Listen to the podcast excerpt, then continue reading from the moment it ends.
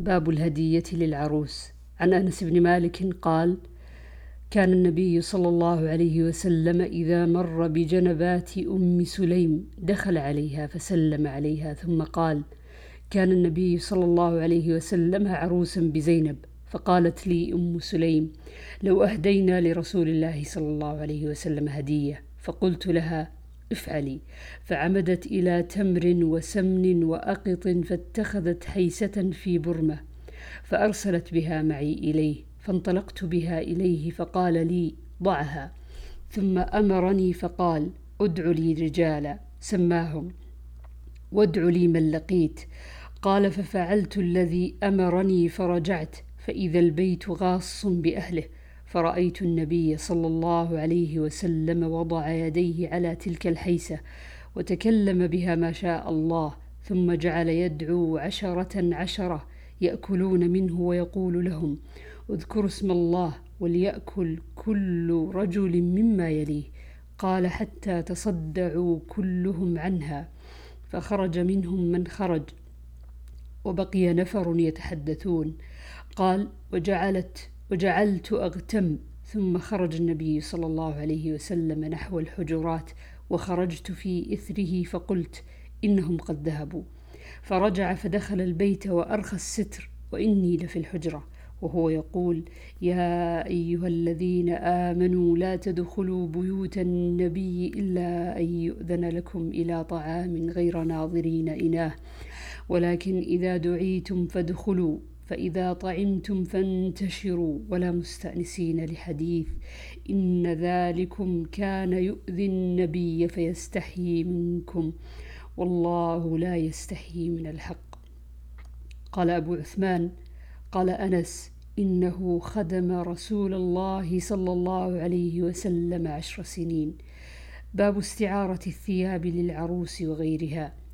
عن عائشة رضي الله عنها أنها استعارت من أسماء قلادة فهلكت فأرسل رسول الله صلى الله عليه وسلم ناسا من أصحابه في طلبها فأدركتهم الصلاة فصلوا بغير وضوء فلما أتوا النبي صلى الله عليه وسلم شكوا ذلك إليه فنزلت آية التيمم.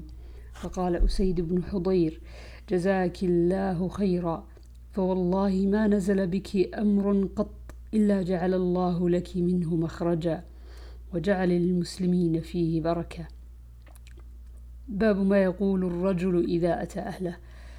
عن ابن عباس قال قال النبي صلى الله عليه وسلم أما لو أن أحدكم حين يأتي أهله يقول بسم الله اللهم جنبني الشيطان وجنب الشيطان ما رزقتنا ثم قدر بينهما في ذلك أو قضي ولد لم يضره شيطان أبدا.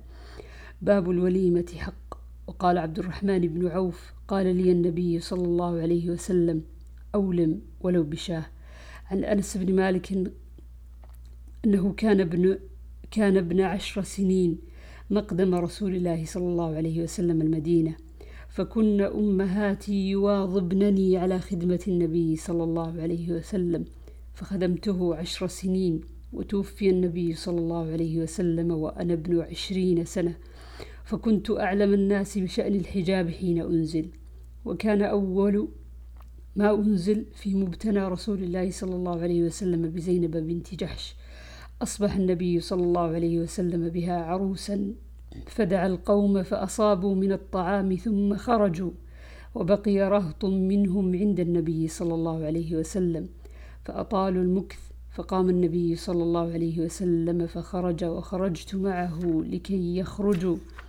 فمشى النبي صلى الله عليه وسلم ومشيت معه حتى جاء عتبة حجرة عائشة ثم ظن أنهم خرجوا فرجع ورجعت معه حتى إذا دخل على زينب فإذا هم جلوس لم يقوموا.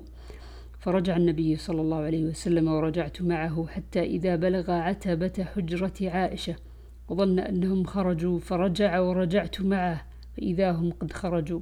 فضرب النبي صلى الله عليه وسلم بيني وبينه بالستر وأنزل الحجاب.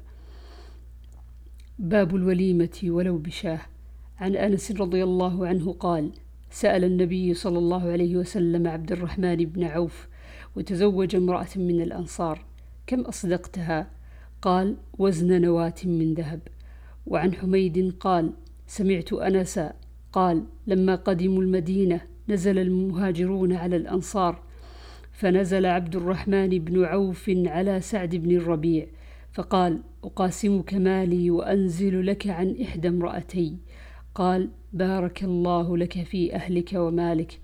فخرج إلى السوق فباع واشترى فأصاب شيئا من أقط وسمن فتزوج فقال النبي صلى الله عليه وسلم أولم ولو بشاه. وعنه رضي الله عنه قال ما أولم النبي صلى الله عليه وسلم على شيء من نسائه ما أولم على, على زينب أولم بشاه. وعنه رضي الله عنه أن رسول الله صلى الله عليه وسلم أعتق صفية وتزوجها وجعل عتقها صداقها وأولم عليها بحيس. وعنه رضي الله عنه قال بنى النبي صلى الله عليه وسلم بامرأة فأرسلني فدعوت رجالا إلى الطعام. باب من أولم على بعض نسائه أكثر من بعض. عن ثابت قال ذكر تزويج زينب بنت جحش عند أنس فقال ما رأيت النبي صلى الله عليه وسلم أولم على أحد من نسائه ما أولم عليها. أولم بشاه. باب من أولم بأقل باب من أولم بأقل من شاه. عن صفية بنت شيبة قالت أولم النبي صلى الله عليه وسلم على بعض نسائه بمدين من شعير.